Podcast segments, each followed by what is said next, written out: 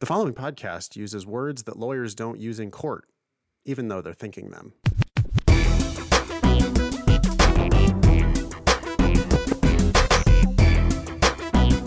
Hello and welcome to episode 326 of the Thinking LSAT podcast. Today on the show, we talked about, oh, we had a lot of things. I say what there was a theme at the beginning that was like, hey, should people pursue a legal career? Uh, it seems like most of the emails at the beginning kind of touched on that. Yeah, but it was a bunch of real applicants with real LSAT scores, and we, we had information about people's diagnostics and how they prepped and how far they were able to come, and and then you know a lot of uh, yeah interesting decisions about you know whether to get accommodations, whether to even go to law school at all.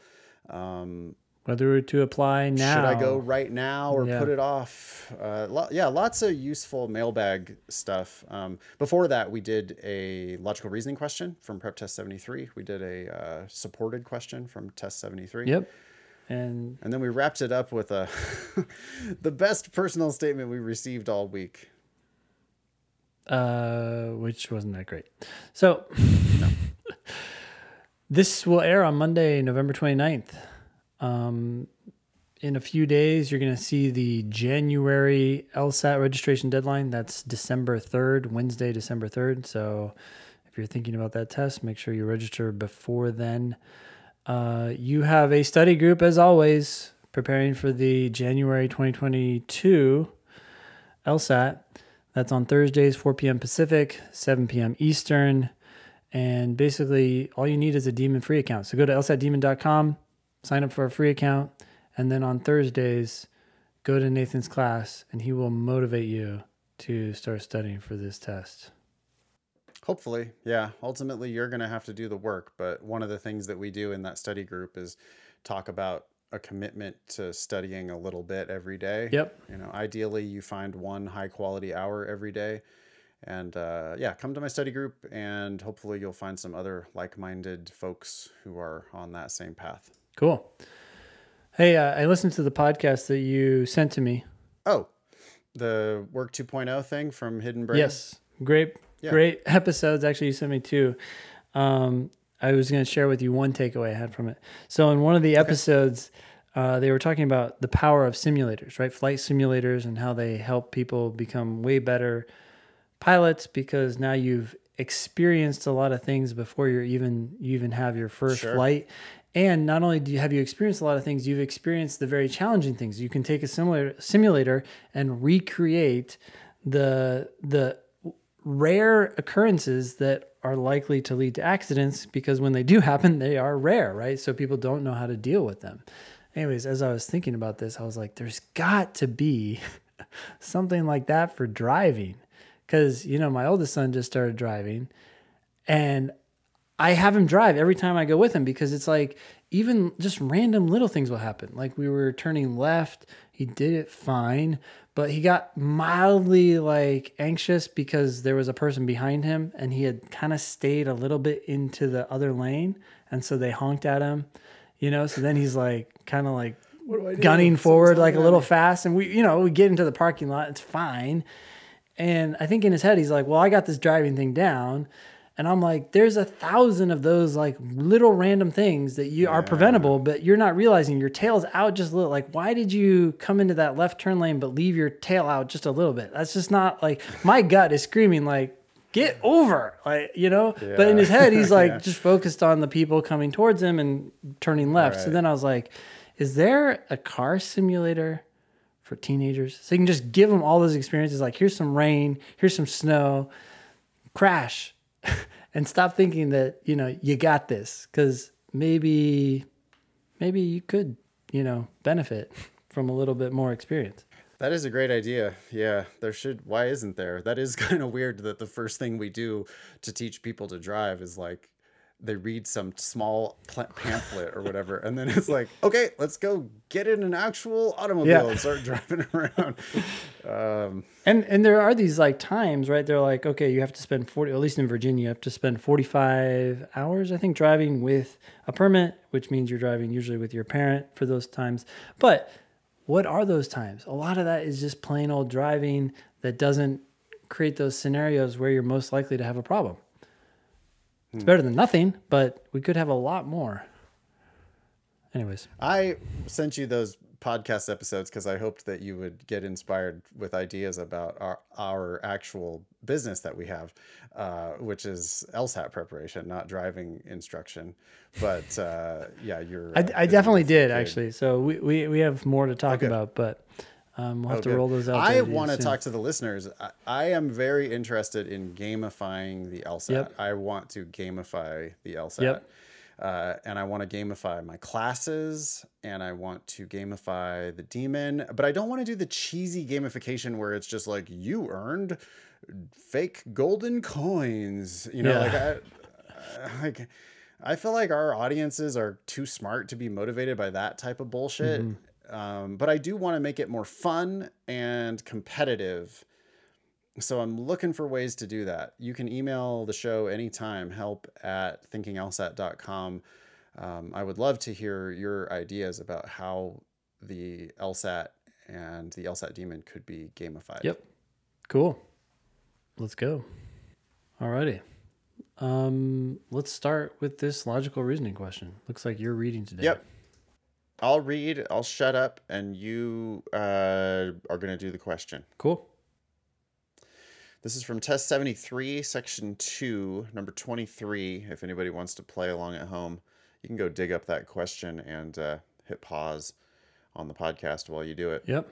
Anyway, the argument says a developing country can substantially increase its economic growth if its business people are willing to invest in modern industries that have not yet been pursued there. Okay.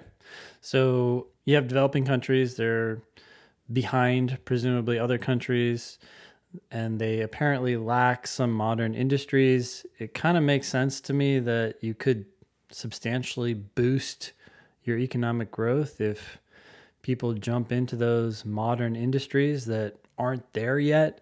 Just sounds like a golden opportunity. Um, so, yeah, okay. Got it. And you're probably noting there that it is a conditional statement Sure. It's a it's conditioned on if its business people are willing to invest in modern industries that have not yet been pursued there, then the developing company can substantially increase its economic growth. Absolutely. Um, that tells me that this is one situation in which you could substantially increase your economic growth as a country. It doesn't tell me that it's the only way, but it certainly is a way. There could be other ways, is what you're telling me. Yep. Great. But being the first to invest in an industry is very risky. Okay. Um, I'm curious whether this person is trying to prove this idea or if this is just presented as a fact. Because if it's just presented as a fact, fine. I just have to accept it. If the person's trying to prove this idea, I have to say I'm a little skeptical. I mean, sure, you might be the first person in the industry in that country, but if you've seen that industry take off somewhere else, like, I don't know, is it really very risky or just a little risky because it's somewhere new? Okay. Moreover, business people have little incentive to take this risk since if the business succeeds, many other people will invest in the same industry and the competition will cut into their profits. Hmm. Okay, so this moreover clues me in that this person is like doubling down on this like the problems with investing. So I don't think the second sentence is actually a conclusion. To me it just seems like a bunch of facts. Like by the way, you could benefit if people did this thing, but they don't really they have a reason not to and they have another reason not to. So it seems like this person, I know the the passage is over, but it seems like what this person is getting at is that they they don't think people are likely to do this or business people are likely to invest in modern industries that have not been pursued in whatever country we're talking about. But the argument or the passage never said that. I'm just it just Yeah. seems like that's where it's going. I agree. The overall gist comes off a little bit pessimistic Yeah. because it's like, well, a developing company or country, if you wanted to increase your economic growth, then you know it, one way to do that is if business people are willing to invest in modern industries, brand new stuff that hasn't been pursued yet, and then it's like, but that's really risky because you know if you do that then you have to make this investment and then other people will come in and undercut your profits if it succeeds so it's risky, and if even if it works, you're going to get your profits undercut. So it's kind of like, yeah, well, probably people won't want to do this necessarily. Yeah. But because this is the LSAT, you know, and we're savvy, we, we look at that and we go, well, wait a second though, they still could do that. They definitely could. Yep. Like entrepreneurs are wildly optimistic, right? Mm-hmm. That's one of the main traits of people who do this type of shit is that they always think they're going to win no matter what. So, um, Well, this Debbie Downer is focusing on the risks, and it's like, well, what about the opportunities? You're, these lawyers telling us all the reasons why we can't do this. yeah. Okay. The statements above, if true, most strongly support which one of the following claims? Okay. I'm not surprised at all by this question. It's a supported question, which is essentially just a must be true question. Hey, given what you just read, which answer uh, essentially has to follow from the information that you read? And I'm not surprised that that's the question because the passage didn't seem like an argument. It was just, hey, here's a random fact. Here's some other random facts. Um, so where are you going with this? Yeah, you felt it coming, which is yet another example of why it's a waste of time and a bad idea to read the question before you read the passage. Mm-hmm. Ben read the passage and kind of anticipated the question, which happens more often than not. All right. Eh, so you're just looking for something that these facts prove. Mm-hmm. Yeah. Yep. All right. One of my predictions here for eh, sometimes do you I don't know if you do this, Ben. Do you like think about what wrong answers might be? um, sometimes I would say though most of the time I'm just kind of going with two things. One, my loose prediction was, hey, this person doesn't think this is likely to happen, that these business people are likely to invest. And two, um, the correct answer really could be uh, this is just something I keep in my mind anything that must be true. So the correct answer may be something that's proven solely by the first sentence. And it's like, okay, or the last sentence. And so I'm open to that. It's like I have my prediction, but I also know that it's just anything that must be true. All right. My leading question failed. Um, I, what I was looking for there, I was I was trying to see if you would say the confusing of sufficient for necessary. That Oh. first sentence was a conditional, right?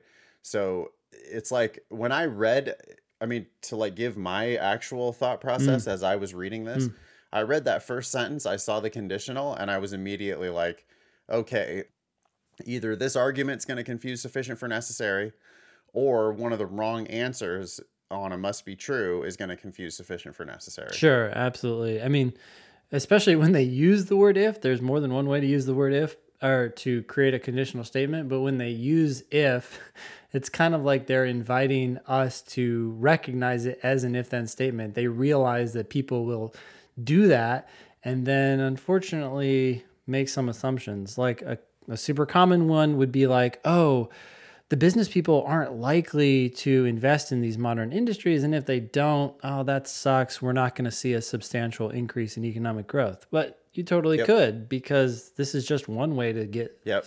economic But growth. I'm willing to, I would wager, you know, I think 85% of the time here, you're going to find that as one of the wrong answers. Absolutely.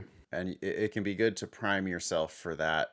This is like doing the test on a way higher level, right? This is how people eventually just run the table on LSAT logical reasoning mm-hmm. and you know go 25 for 25. It's like not only are you predicting the right answers, but you're just you know what types of wrong answers they're likely to include and it makes it so that it doesn't even touch you. You just you see it coming and you just dodge it, you know, easily. Absolutely. And the thing about that, if you hear that and you're like, Nathan, I, you know, I'm never going to get there, you absolutely can. This test repeats itself over and over and over again. This is a different, we've never, I don't think I've ever read this exact argument, right? Like, oh, developing country, economic growth, and investing in modern industries. Never read that exact thing, but the pattern, the underlying logic is just the same as so many other arguments we've seen.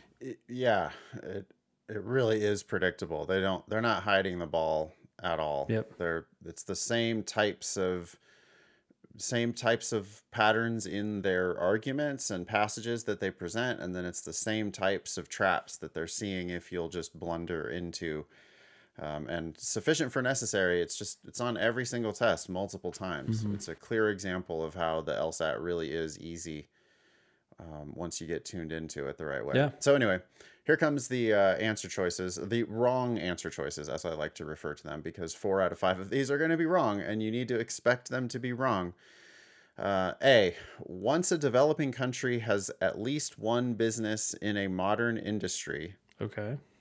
I- I'm guessing you're almost ready to tune out on this, right? It's like, what? You're going to make a prediction after once a developing country does have at least one business in a modern industry?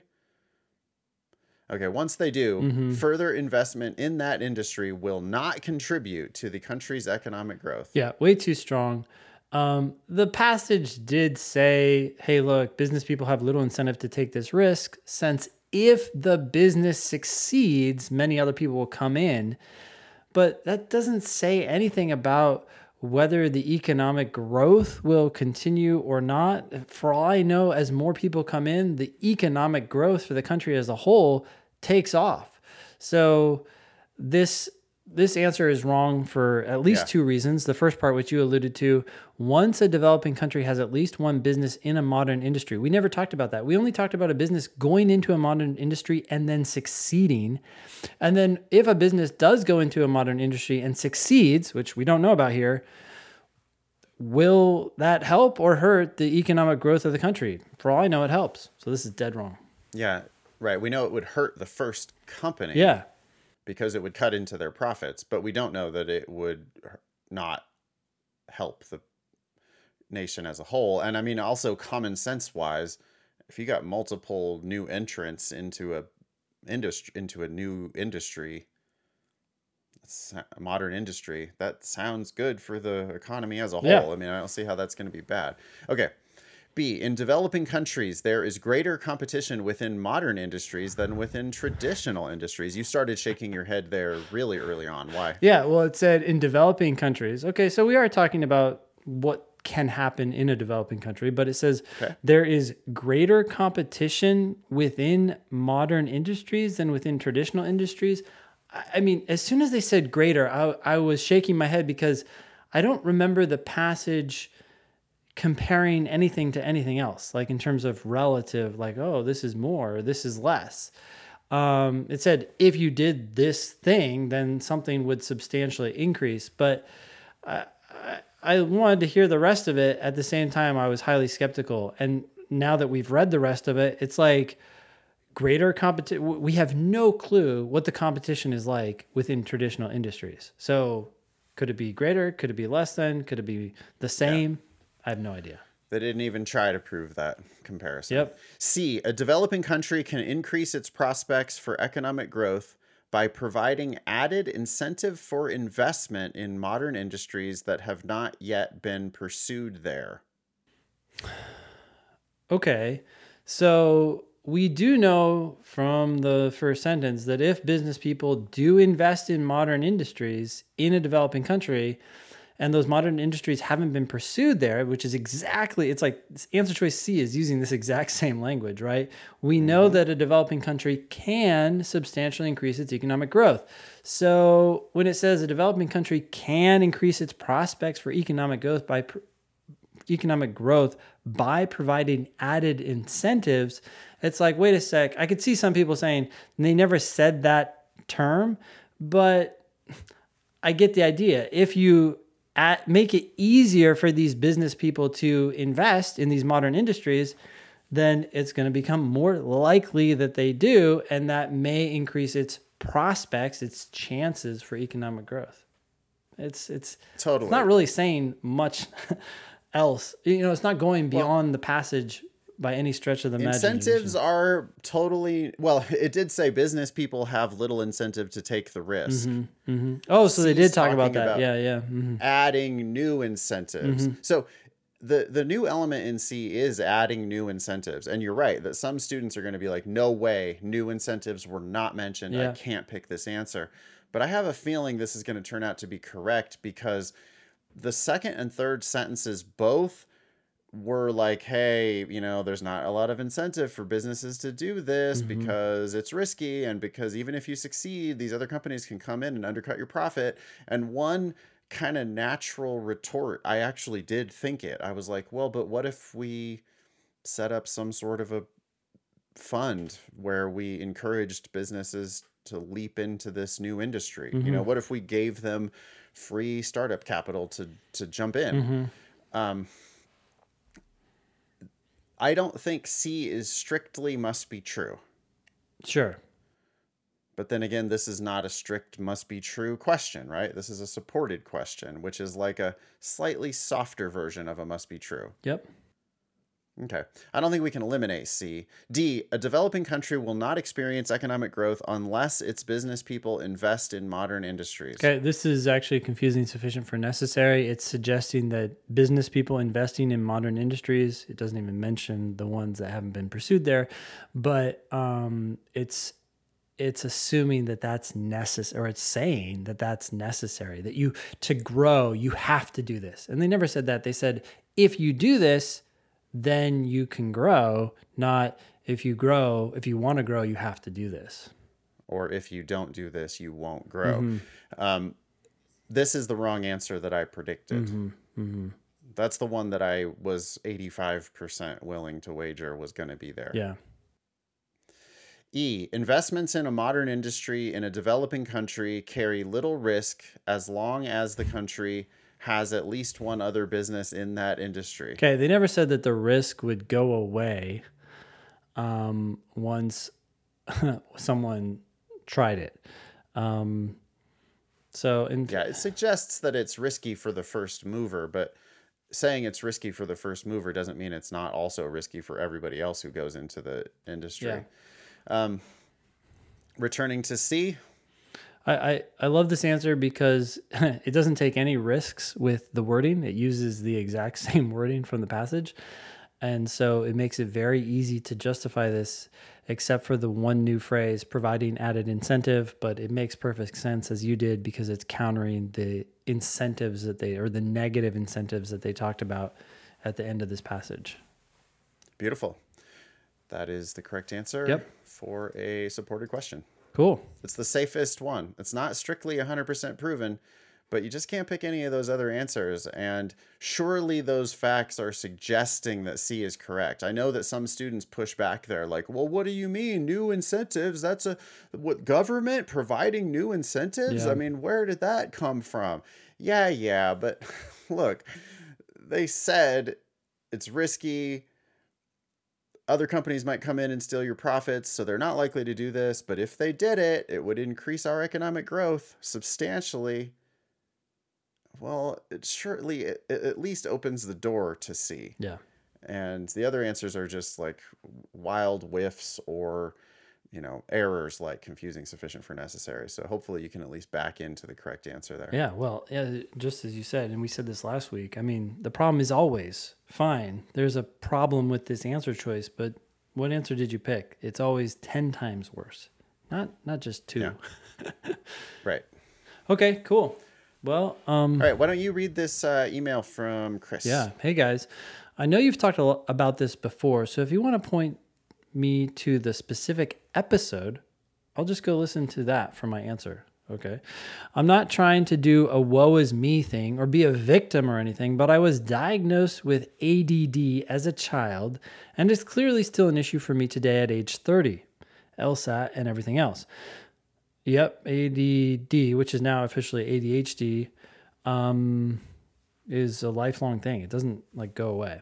My diagno- do- my diagnostic was a 152, which is a great diagnostic, by the way. And I've maxed out at 165, while my fir- while my first LSAT result was a 160. Yeah, 152 diagnostic is vastly higher than, I mean, most people don't start that high. Yep. Um, so that doesn't sound like you're struggling too bad with ADD, but I'm not a doctor. Yeah, well, you also say I've maxed out at 165. I have no idea what where you're making that judgment. I feel like we've heard we hear this every now and then. It's like, okay, you've done five tests, none of them went above Yeah. 165, and now you're like, I can't get any further. It's like, hmm, maybe you just need to take more That's my hypothesis. Yeah. Then no, Chris did like maybe Chris did you know ten tests Yep. or even twenty tests, and the last four of them are all 165s, and then it's like, well, that's it. I've hurt, my- have hit my max. Mm, no, you haven't. Not necessarily. You don't know that. There- It's always a conclusion, right? That You don't. Uh, there's no evidence for that. Yeah. There's 96, 98 some odd tests. so you have a lot of tests you could still take. I've started talking to a shrink and I'm working on actually getting medication, not just for the LSAT, but for life in general. I'm working in court admin and I think some meds just might improve a lot of my work and life. Um, this is interesting. Or a new job. Chris is getting meds to deal with his job. Yeah. I um so I this is interesting to read this because I just finished this book called ADHD 2.0 oh, um, great. by oh shoot, I can't remember the author. But if you search for ADHD 2.0, oh, you'll definitely find it. It's one of the more well-known books in that area. I would Chris, if you haven't read that book, I would read it because it talks all about medication and it also talks about all these things that people can do, including as you just said, Nathan, finding a job that fits you well. I mean, that's good advice for anybody, but with ADHD, you're kind of putting yourself through unnecessary misery if you've found a job that does not scratch your itch. Anyways, still, I feel like it's cheating if I ask for accommodations within a written letter, with a written letter from a doctor. Is it? Should I feel that way? I haven't been granted a, an accommodation, but it feels immoral or something. Like I can't hang with everyone else even though I know I'm capable. What do you two LSAT gurus think? I'm pretty sure you've said that schools don't know if you had accommodations, but still, there's something about it that I don't like. Thanks for your time.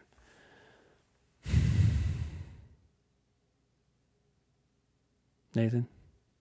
Um, it sounds totally legit to me. You were diagnosed with ADD as a child. You're talking to a shrink right now. That shrink's going to write you a prescription. That same shrink's going to write you a letter to the LSAC. You're going to get automatically accommodated. Uh, it sounds like exactly what the accommodations are for. It doesn't seem like an edge case. No, it, I mean, you are clearly entitled to these accommodations. These accommodations are, I think, wildly overpowered. Um, I, I think that like they they don't really make it level; they make it like ridiculous. So you know, Chris is gonna go from he started with a 152 and he's already at 165 with no accommodations. So he's easily going to be into the 90 he's going to be 170 something, right? Yeah. He's going to be like 98th percentile. Um, which doesn't seem like it, it the so whether you, you I mean you are legally entitled to these accommodations. Like it's just that's the system that we're in and I don't think that it's um I don't think it's immoral. I don't think it's cheating. I don't think the system necessarily is fair because it's like you're you're going to end up like accommodating yourself into the 98th or 99th percentile, which seems see that does I agree that seems icky. But that's the game we're playing and that's like you know, lawyers mostly don't change the game. Lawyers play within the rules of the game. So that's the rules of the game. If you want to keep playing this game, I think you should do it. Yeah, there's some serious question as to whether the rules that have been crafted are the right rules, but they are the rules. And heck, you don't know the other advantages that people have as they've prepared for the test. it if you think that these rules are unfair and you want to do something about it uh, the best thing that you could do is use these rules to your advantage and then go become a lawyer and then try to do something about it. Like you opting out of you know like you not taking advantage of these accommodations isn't going to do shit to change the system. Like all you're going to be doing is just not taking advantage of something that you could take advantage of. Yeah. So, like, this is, you know, I mean, you can think of it as, oh, well, bank error in my favor, whatever. Like, I, you know, it's like that's it. You're, I don't know. You're just not gonna fix anything by not taking these accommodations. And as Ben said, this is not an edge case. You are clearly entitled to these accommodations. Law schools will not know that you were accommodated. Um, you know, you'll know that you were accommodated which you know maybe maybe that but if if that's the issue if chris is like i don't know if i morally can get can take can accept these accommodations that's not for us to decide that's for you to decide Yep. um, for my money if you want to be a lawyer yes you should go get these accommodations Yeah. I would still recommend reading that book, ADHD 2.0. And uh, let's see, it's by Dr. Hallowell, who has ADHD himself. Anyways, um, yeah i am going to read this book because i definitely need to educate myself on this issue um, i'm going to request it from my public library branch and get it delivered to the branch for me to pick up that's awesome, dude. I love the library. I went yesterday, picked up like four books. It was fantastic. All right, ready to keep moving, moving along. Yeah. So you want to take this one from Giovanni? Yeah. All right. Um. Hello, Ben and Nathan. Thank you for the podcast and the demon. I gave up going to law school last year when I stopped lying to myself. I no longer want to become a lawyer, and I found happiness pursuing a path toward IT slash cybersecurity. Okay. Victory. Yeah. Sounds great. I mean, like that's a growing field that will never stop growing in our lifetimes. And it's uh nothing but opportunity. I'm sure you can call your own shots. Fantastic. I, I think you're gonna make more money than an average lawyer would. I think you're gonna be wildly successful. Yep. Last year, I struggled to raise my LSAT from 147 until I found the demon. While working full time, I studied diligently and was excited to score in the mid 150s on a practice test. This excitement faded as I talked to lawyers about their day to day work and imagined myself in the same position. That's uh, pretty common when you um, people like watch TV and stuff and they think, oh boy, it's so glamorous to be a lawyer. And then when they actually get to know a lot of lawyers and talk about what they do every single day, um, and you know, boy, Giovanni did some good work here, imagining himself in the same position Yeah. as these actual lawyers, Yep. thinking about, do I want to do that every day? And realized, no, I don't want to do that every day, Yeah. and found something else. That's amazing. Yeah. Once I decided against law school, I let my strengths guide my future, and I got the opportunity to work for SpaceX. Boy, I love that idea, Ben, of letting your strengths guide your future. You know, Yeah. You can either try to fix weaknesses or leverage strengths. right, and and and maybe you should do both, but like we're not not about hard work, mm-hmm. right? We like it the LSAT is easy, but it sometimes requires a lot of work to start to see how easy it actually is. Yeah. And it's like step one, though, Mhm. pick the things that you're the best at. Do things that you're really good at. Do things that you're naturally good at, and then work really hard. Or uh, so this is uh, I have to.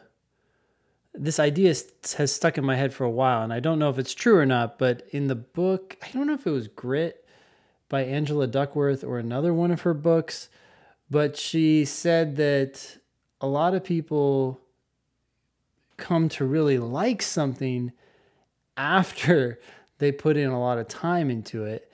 And so uh, that kind of and so then her recommendation was for your kids or something like that to have them commit to something for at least a year because it's natural for them to say hey i'm not good at this i don't like it and back out i don't know if that's true um, i don't know what comes first the chicken or the egg right like some of it also just might be innate interest there's even a reading comp passage about this right like is your skill Are you succeeding? Are you succeeding in something because you have this innate interest in it, or does your interest come from kicking ass at it? But anyways, just throwing out part that. of it I, i'm not saying you have to be immediately successful but you have to like want to show up to it every day right Mm-hmm. that's because that's part of being good at it Mm-hmm. If you can get here every day and do a one high quality hour of lsat every day then in a way you're good at the lsat Mm-hmm. you're good at the hard work comp- you're good at the like attention component of Mm-hmm. it. It- it so i don't know i'm i'm just saying like there are doors that are more open Yeah. to people Yeah. Not everybody has an equal opportunity at every single door some people are naturally better at certain things Mhm. well it's kind of like a shortcut for life i'm not saying don't ever do things that are hard for you Yeah. but i am saying like if you're going to pick a career you're going to be doing this every single day professionally you're going to develop a professional reputation as you know you're either the person who kicks ass at this or you're not the person who kicks ass at this. Yeah. and like you should probably go in a direction where you have some natural aptitude right? And then don't expect it to be easy and just because you like it doesn't mean that you're gonna be actually that great at it or like want to continue doing it and it's okay to quit and try something else. But as a as a first step you know if i was a career counselor it wouldn't be like in your fantasy world what what do you want to do? Because people would be like oh i want to be the starting power forward for the los angeles lakers. A- and you know you'd be like yeah okay but you're not tall or strong or fast hmm or coordinated. So um all right like you know i'm not saying you can't do it i'm just saying it's going to be a serious uphill battle i don't know I, I just i like it that i like it that giovanni that's a it seems to be smart to me to let your strengths guide your future I I agree. I just trying to think about the nuts and bolts of that, right? Because it's also easy to just try something, have it be a little challenging, and then be like, "Well, I guess this is not my strength." It's like, well, maybe you need to give it a little time. I think that's what she was saying. But if you're really, if you give it the time and effort, and you're still just like, you know, um, struggling, then maybe that's not your natural aptitude. yeah and I, I guess with but with lawyer shit boy you've got to have uncommon levels of grit right you, you've got to like you can't this is not for quitters It's not for quitters. Yeah. Although I wonder how much grit those people have. Like, I wonder how much they actually like it. You know, you talk about your friend Nikki Black all the time. On some level, she likes it, right? She has a lot of fucking grit, but Right, right. Well, but she also has aptitude, you know? Yeah. I guess the the people that I'm really concerned about is like, oh, I'm a I, I don't like to read. Uh, yeah, I'm not really a reader. I'm a slow reader. I don't I don't really like yeah, I don't read books. yeah. I mean, Nikki Black is like in book clubs and stuff. Even though she spends 12 hours a day on screens. Mhm. You know, she's she's when we play board games, she's the first one to grab the rule book and read the whole thing. Yeah. And it's like I I don't know, I, I see people who are, you know, like not great at English. Um, sometimes because English is their second language, but not always. hmm It's just that they're not like super powerful in English. They don't really like to read. When they do read, they are slow at it. hmm And then they come in they start going down this path and it's like, wow, okay, you're you got to be real real committed to this because I don't know. uh, Giovanni would say maybe you're not letting your strengths guide your future. Yeah. I mean, uh, I don't want to get a bunch of hate mail with people saying, "Oh, Nathan is an elitist and thinks that if you're not naturally good at English or if English isn't your second language, you shouldn't do this." That's not at all what I'm saying. But I, I am saying that like you are entering into a realm where the majority of your competition is like real, real strong in that area. Yeah. Yeah. So it's just like, who do you want to pick a fight with? No, actually, I, I, and I, I- maybe it sounds like I'm disagreeing, but I, I agree that your strengths should let you guide your future. I'm just not sure that people have a good sense of what their strengths necessarily are. Yeah. Um, I don't know. Anyways, I mean, I guess you're right because a lot of people are like, "Well, no, but I'm doing this because I like to argue. I really like to argue a lot. That's why I'm here. My strength is in arguing." Mm-hmm. yeah, Okay. Well, b- uh, the, maybe the case, but your strength better also be in reading and because writing. you're going to mostly be reading and writing. Yep. Yeah. Okay. Anyway, back to Giovanni's email. Though I loved uh, the company SpaceX, the three and a half hour commute was not sustainable, leading to a career change. I wonder if the, uh, that I'm hoping that that was both ways a round trip, three and a half hour commute. Um, what SpaceX is down like south LA. So if Giovanni lived like in the valley or something, I could see that being a three and a half hour commute. I'm confused Um, by your this your solution though. Like you're like, oh, I had this problem, and so then I changed careers. You could also move, but anyways, Well, sounds like probably is going to happen. Because yesterday, I accepted my job offer to work in IT for NASA as a contractor. And I'm excited for a future that combines something I enjoy, something I am good at, and something that pays well.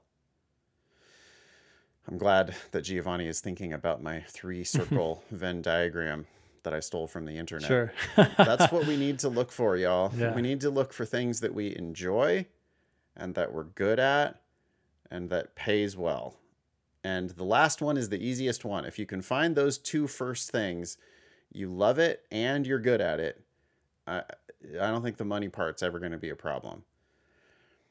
Um I say this not to brag, but to show others it's okay to change plans and look at the future beyond the LSAT and law school. I am thankful for the knowledge I have gained from the show, and I want to wish both of you and the rest of the staff the best of luck. Thank you, Giovanni. P.S. I looked at the Demon website today, and whoever upgraded it deserves a raise. Cool. Thought you would like that, Ben. You deserve a raise. Oh, thanks. Although the credit really goes to Stefan, who's the same designer who redid Spotify and Kickstarter. So Sweet. thanks, Stefan. Thanks, Stefan. Site looks great. Yeah. Um, all right, uh, Giovanni. Boy, best wishes. Yep. Find us on LinkedIn if you haven't already. I'd love to follow your NASA career. That's amazing. Yeah. Um, want to move on to this next one? Yeah. This one is from Hayden. Hello, Ben and Nathan. I value your opinions as I'm a Demon subscriber and a longtime listener to the podcast. After receiving a 169 on the October LSAT, I started applying to law schools. However, this past week, I was offered a corporate position making six figures. I accepted. This is a significant increase in salary from my current role, and my parents are now making the argument to push law school off a year to save money. I'm good at my job, but I generally don't enjoy it. Do my parents have a point? What would you do? I'm 25 and I feel stuck waiting to start law school in fall in the fall of 2023. I do realize how privileged, luck I, lucky I am to have this income increase. I honestly never expected to get the position or to be offered that salary amount. I appreciate any advice you have to offer. Thanks. Uh, hmm. Okay. I just think Hayden is in a really good negotiating position here. Um, your your best alternative to a negotiated agreement, Hayden, with these law schools, your best alternative is walk away and keep making a hundred thousand dollars a year. Absolutely. So what I would say, rather than you know, it doesn't. It's not go this year versus push it off a year. That's not the decision that you have to make. The decision that you have to make is, do I want to accept an actual offer on the table? Don't make the decision, Hayden. Don't decide, yes, I'm going to go, or no, I'm not going to go, and then decide where you're going to go and what price you're going to pay.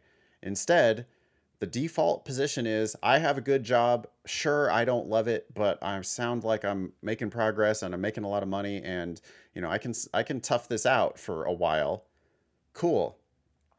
Don't pay for law school and ideally they should be paying you. Plenty of law schools out there give stipends and sometimes those stipends are five figures. and you should I think what you should do is you should just insist on getting a really really good deal. You know what's interesting here is Hayden has a corporate position. I mean, I agree with actually everything you're saying. Hayden should make this decision based on the offers that he gets and then decide whether or not that offer is better than what he's doing right now. I guess my concern is when he says corporate position, the kinds of things that you do in corporate sounds kind of similar to what you might be doing as a lawyer.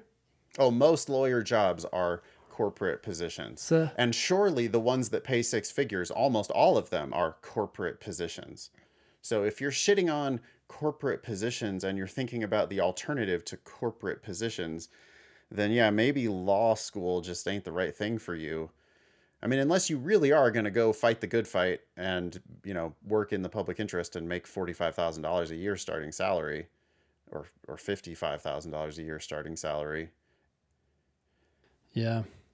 But that's not what most people have in mind, and that's not what most people decide to do after graduating from law school. So it kind of sounds like, I mean, Hayden already is making as much money as, you know, the law schools love talking about how av- the average salary for lawyers is a $100,000. Hayden's already making more than the average lawyer. And it's deceptive because if Hayden ends up falling into the lower group, which is more likely actually, um, then you're not going to be making as much as you are now.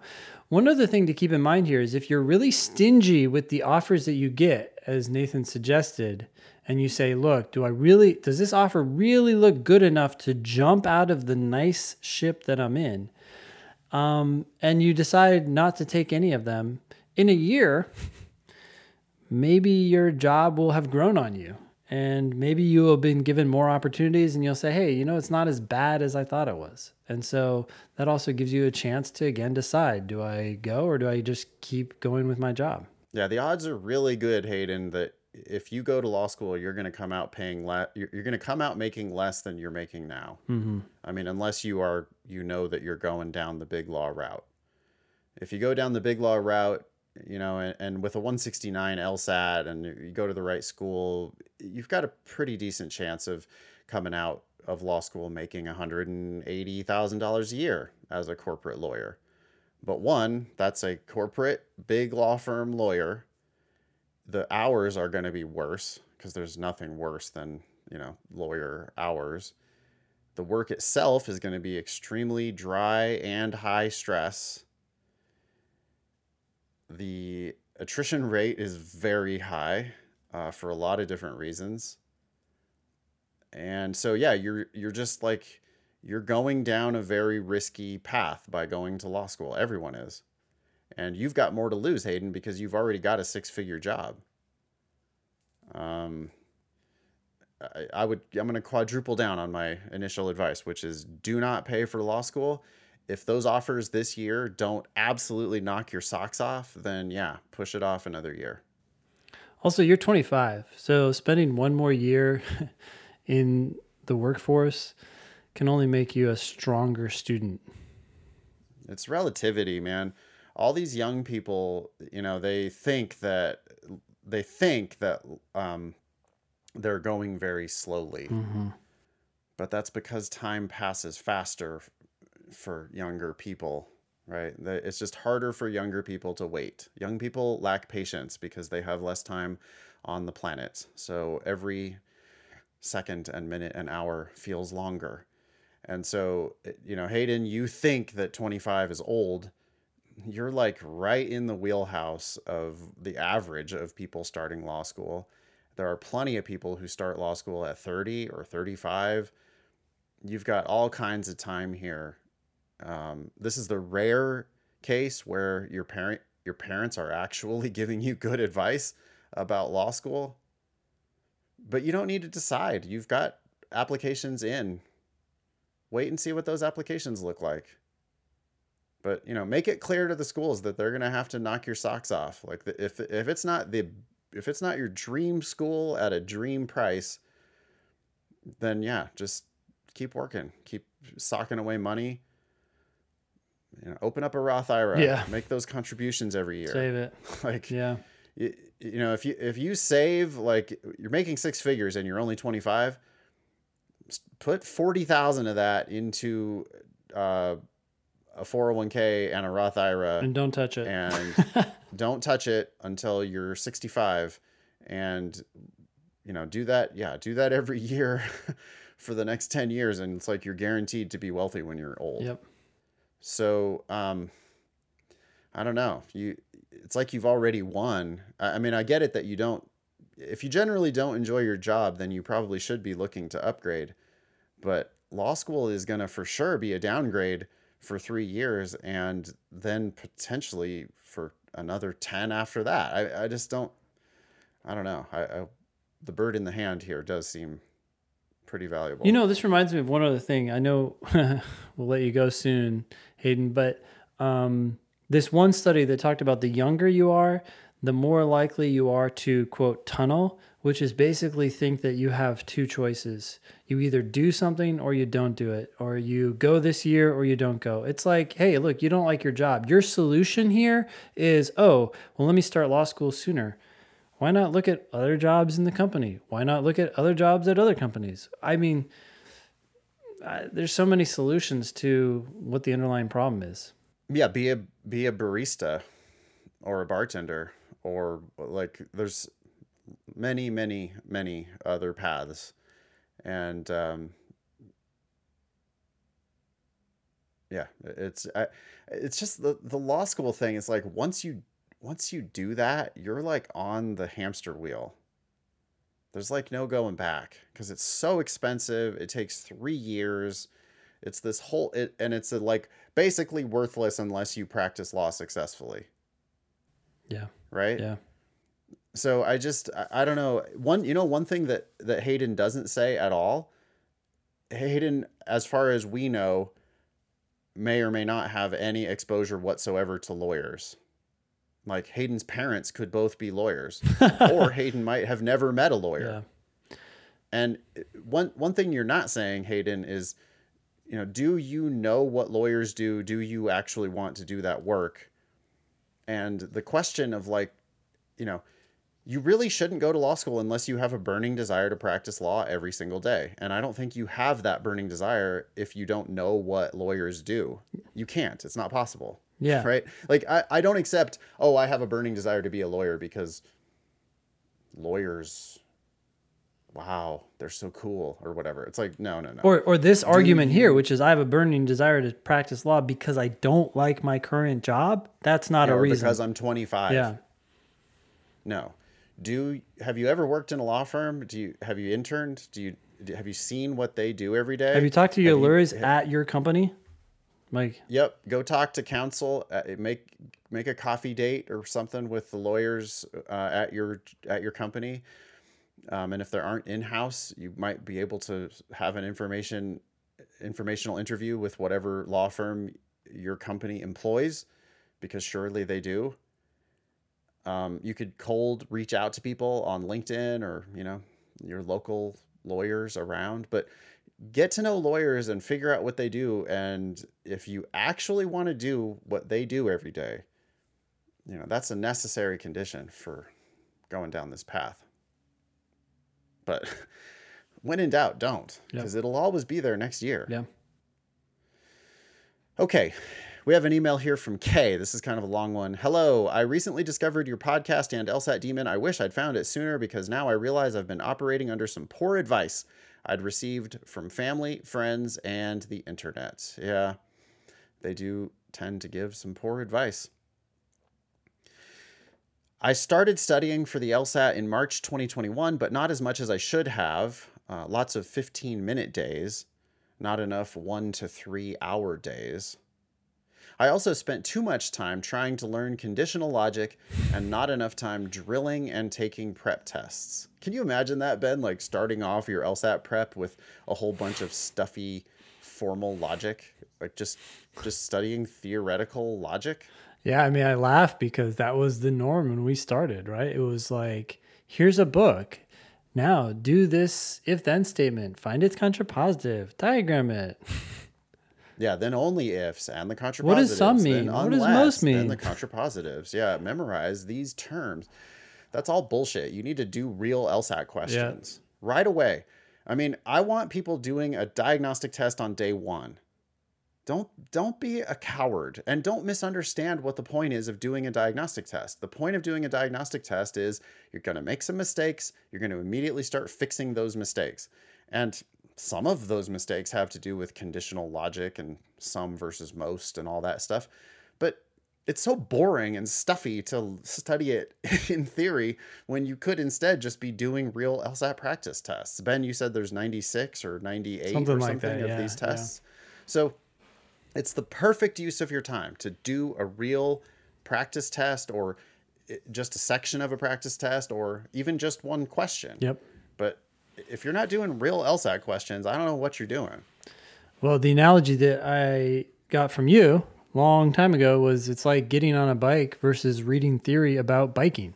I mean, how many people will sit there and say, "Well, the balance that you need to have while you're biking involves, you know, some trigono- trig- like trigonometry and blah yeah, blah blah." first you need to understand the physical principles behind a bicycle and how it operates. No, you don't. and the part of the brain that regulates balance is actually in the very back of your brain. It's like Yeah, no one totally. cares.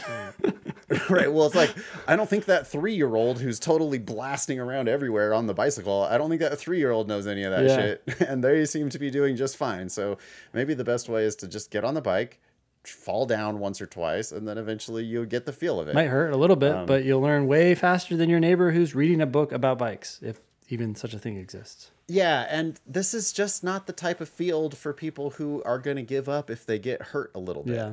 Right? Like you're going to lose, you're going to struggle, you're going to fail. Yep. Get over it. Do a fucking practice test. Mm-hmm. All right. Anyway, um I also oh sorry, I already read that. My cold diagnostic was a 154. Okay, that's pretty damn good. Yep. After four weeks of studying, I took another prep test and got a 160. Also, I mean, that's solid. That's a month, and you've made six points improvement. Mm-hmm. Another month, another six points, another month, another six points, and you're done basically. I thought, great, I'm ready to take the official test. Oh, at a 160. Yeah. I know, I know. I regret this decision now and not taking more PTs before the real thing. I got a 151 on the June of 21 LSAT and a 157 on the August 21 LSAT Okay.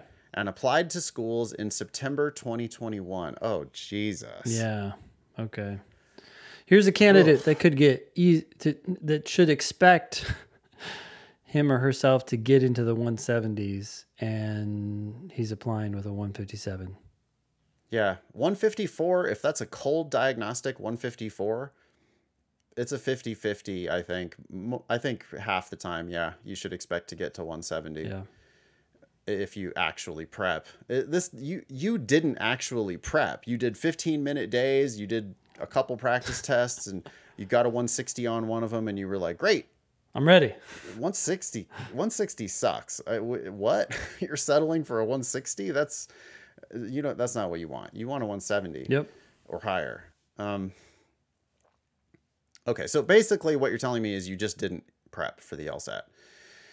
I got into the two schools I am interested in, but now I'm looking at paying about $17,000 a year with the merit scholarships they offered. So they did the half assed, cheesy, like, hey, we're going to give you $15,000 a year. And it's like, yeah, but your school costs $32,000 a year. If I had applied with an LSAT in the mid, uh, sorry, in the 160s, I am certain I would have gotten a full ride at both. I'm not trying to end up on the excuse of the week portion of the podcast, but part of the reason I didn't buckle down and start harder, study harder on my start.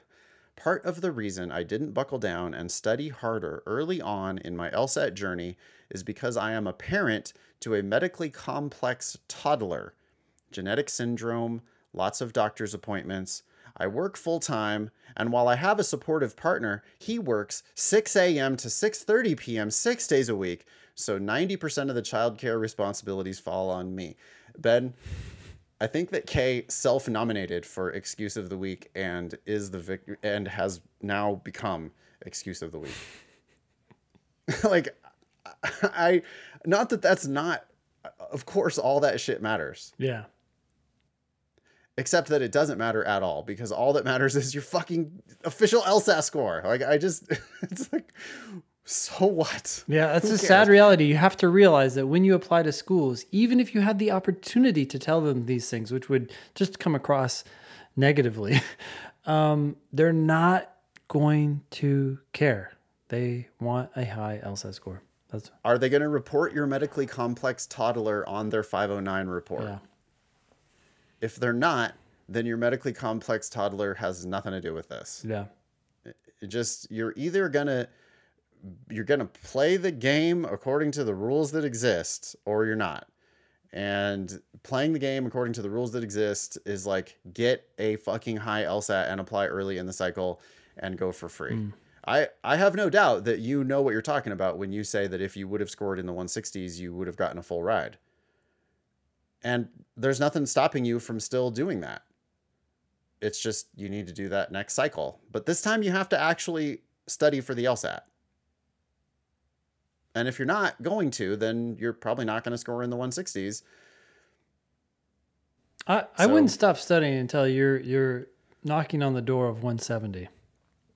Yeah, it does sound like Kay is going to like sell him or herself short here Yeah, by, by like going to these local schools that are going to just easily give uh, give him or her a full ride in the 160s. Um, yeah, aren't there better schools that you could go to with an LSAT in the 170s?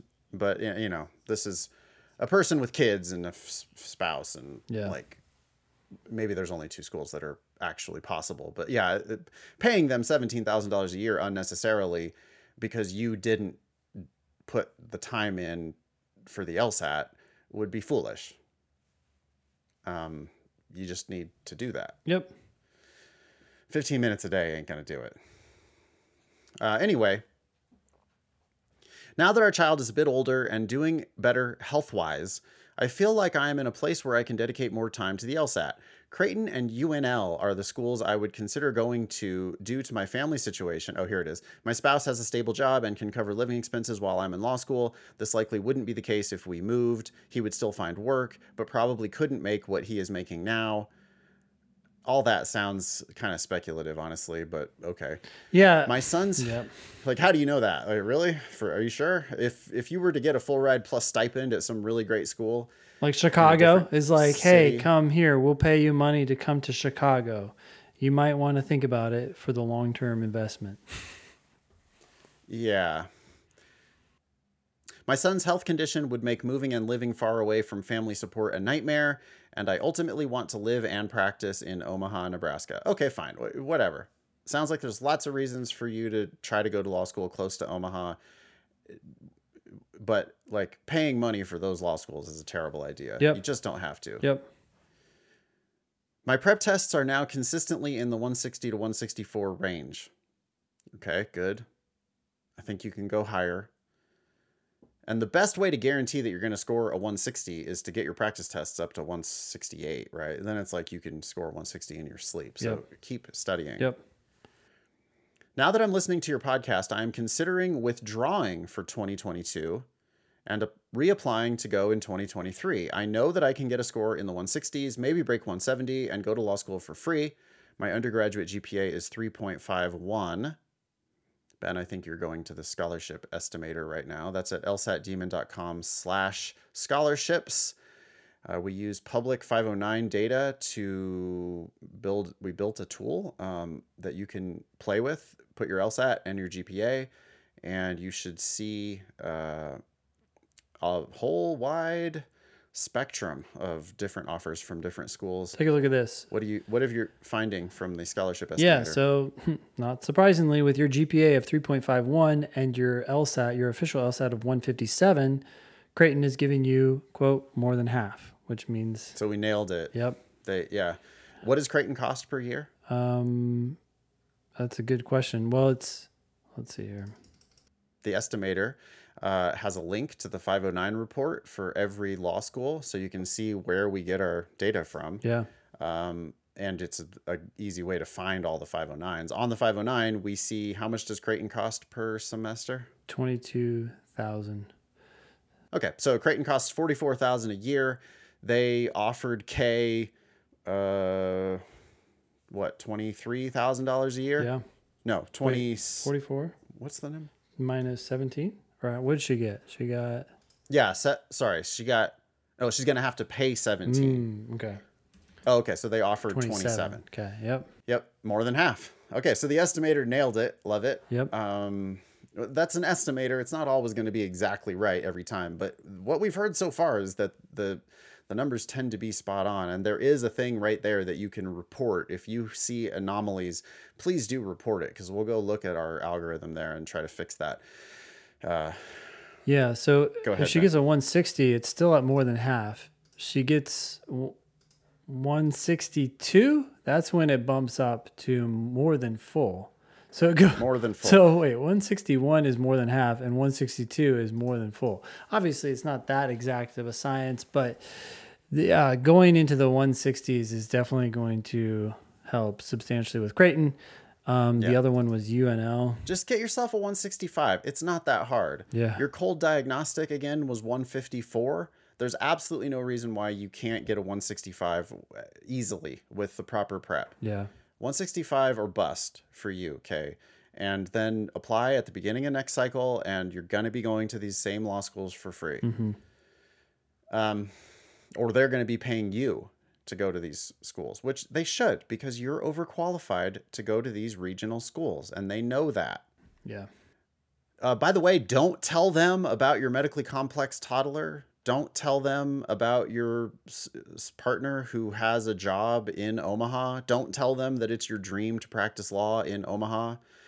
Um, this is all a negotiation, and you you want them to credibly think that you would leave and go to Chicago, as Ben said, mm-hmm. or Wash U in St. Louis, or wherever. Like there are better schools out there that you could get into with a 165 or a 168.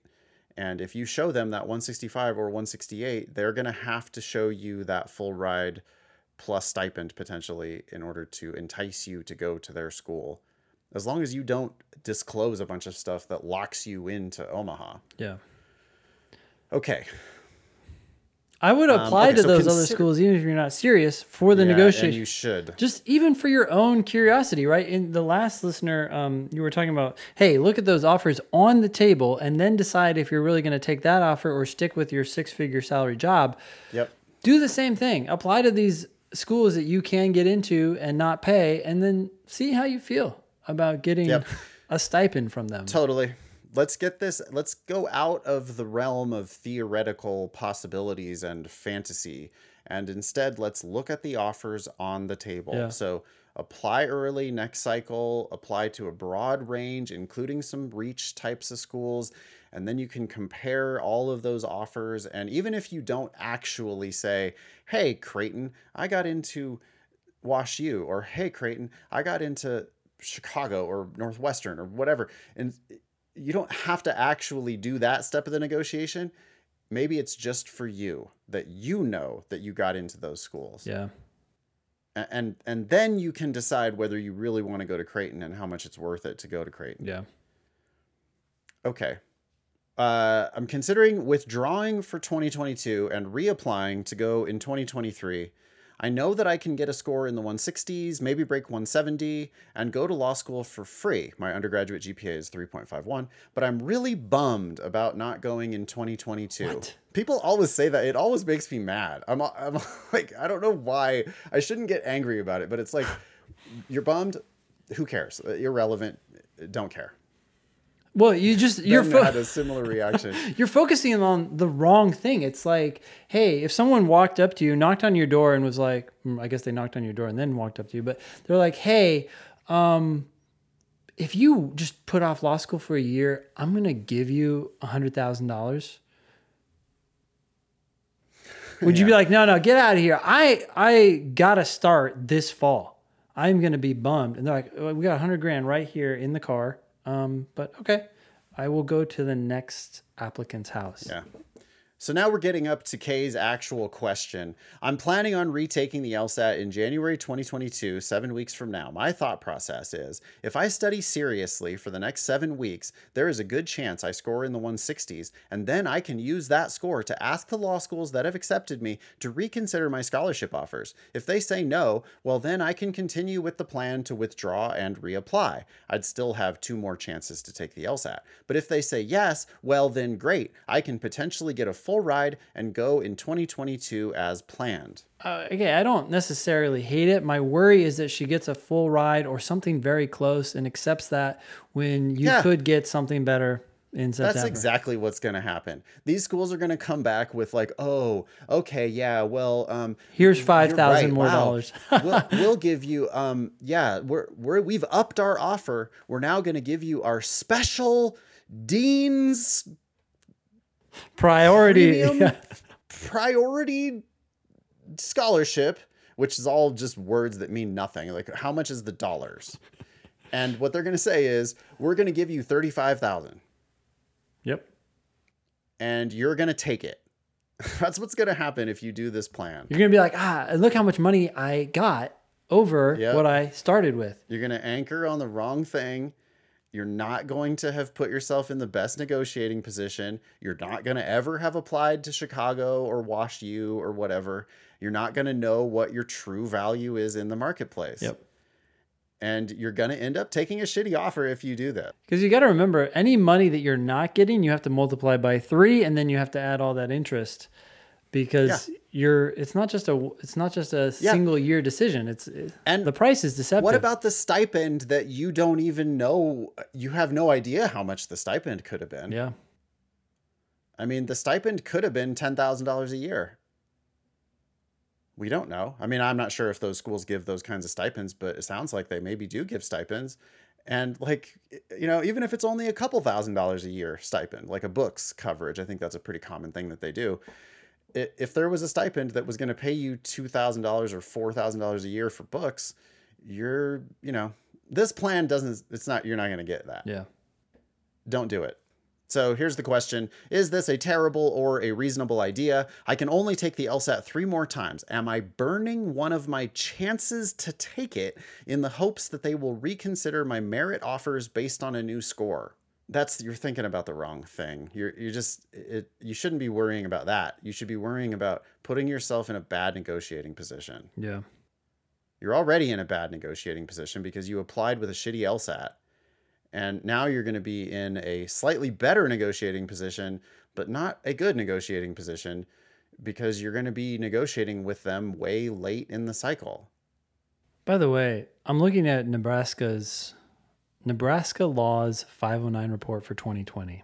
Okay. Uh, any guess what percentage of applicants received more than full? So stipend. They got paid Okay. to go to law school. No one would want to go there unless they already live there. Uh, they are a regional law school.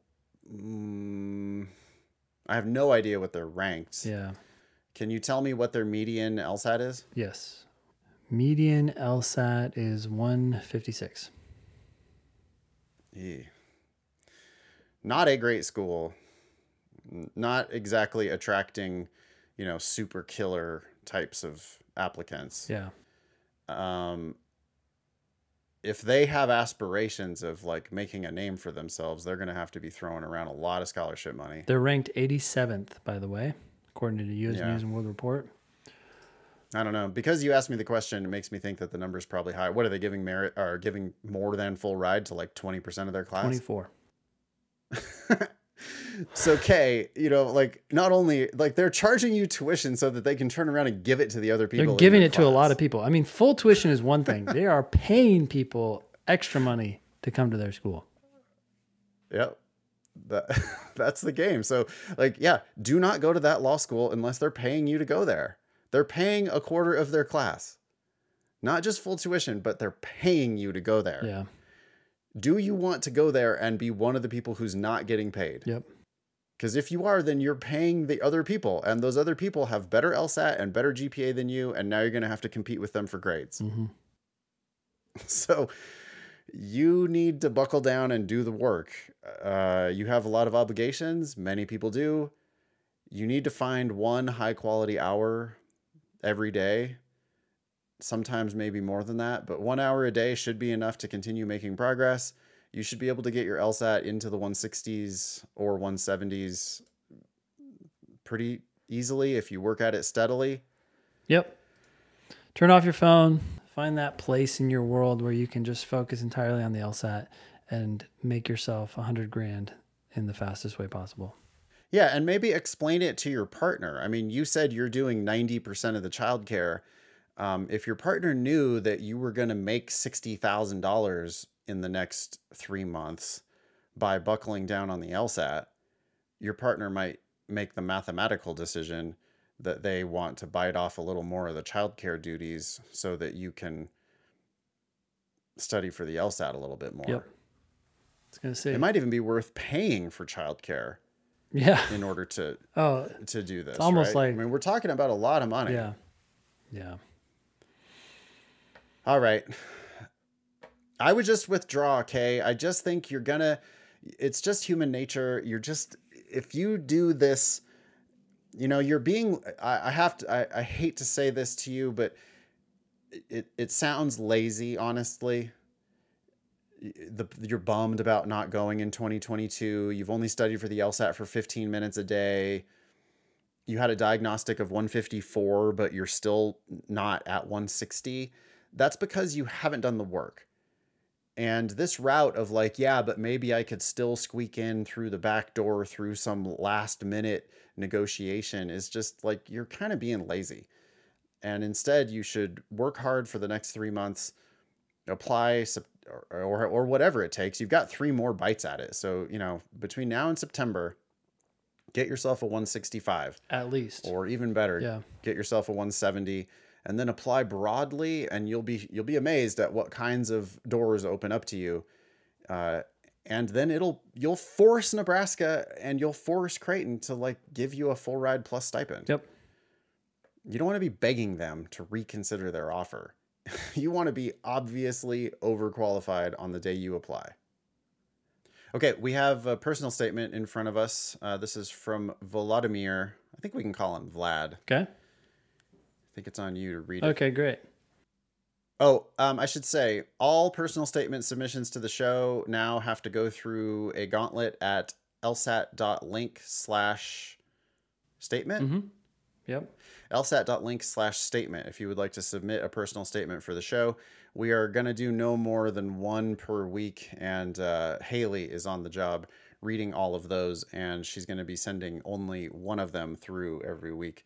So this is the one that made it through the gauntlet. This is the best one that we've uh, Have we received. have we read Vlad's statement before and he resent? we might have. It does sound very familiar, doesn't Yeah. it? Okay, so here we go.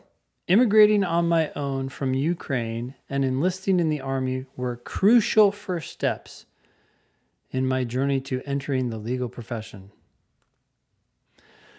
Um, I don't love this opening. You're you have two subjects. You have immigrating on my own from Ukraine, and you have enlisting in the army. And they are the subjects of your sentence. And what are they? They're crucial first steps. I'm already like questioning, really, like how did that have to do to you going to law school? And I don't actually care. Yeah, you're. Well, so what happened here is Vlad turned good facts or interesting facts, right? These are critical parts of the story. Immigrating from Ukraine, that's a critical part of your story. We got it. Enlisting in the army, critical part of your story. We got it. So we have learned two facts about Vlad. Mm-hmm. He immigrated from Ukraine, he enlisted in the army. Mm-hmm. We we learned those facts, but Vlad wrapped it in a whole bunch of extra bullshit that didn't need to be there. Yeah. And you know the the one commandment that he violated here What's the verb of that sentence, dude? Were. Vlad, I want you to figure it out Oh. for yourself. What is the verb of the sentence? yeah. The verb of that sentence is were. Yep. It's a form of the verb to be. You need to get rid of that shit because it's just inherently bad writing. Yeah. I'm not saying you never use those words. I am saying use fewer of them because what happened here is you decided to wrap good facts or useful, interesting facts that I'm sure are critical parts of your story. In this conclusion, what is the conclusion? These were crucial first steps in my journey to entering the legal profession. You're just inviting like pushback. I'm like, really? This is this is uh, these could be crucial first steps for anything. So why should I feel special about them uh, in relationship to you, you entering the legal profession? I just um, I don't want to hear it. I want to hear what you did. I want to hear that you immigrated. I want to hear that you enlisted in the army, but then just leave it at that. Say what you did and get rid of the damn conclusions. Yep. Okay, keep going. When I first moved to the United States, I attended a language school and held multiple jobs to pay for my education and provide for my family in Ukraine. Okay. The sentence is a little heavier than I would like, Vlad. You're wrapping you're wrapping too many ideas into each sentence. Yep. Like, because that sentence you've got moving to the U.S., attending a language school, having multiple jobs, and paying for your education, and providing for your family in Ukraine. It seems like it could have been two sentences instead of just one. Yeah. But it's useful facts, and it's about like so. The verb there is I, and now we've got moved and attended and paid and provided. You know, it's like it's we're using at least active verbs with Vlad as the star of the show instead of this weird immigrating and enlisting as the star of the show. Yep. Okay. Navigating through a complex immigration system, I changed my visa status various times while maintaining my legal presence in the country. I don't find that very interesting. I, I don't care. It almost feels too, Vlad, like you're trying to say, "Look, I'm I'm like a I'm a lawyer pr- because I made it through the immigration system. Yeah. Yeah. don't don't do that. Being a first generation immigrant, I wanted to settle down here and earn the right to be called an American.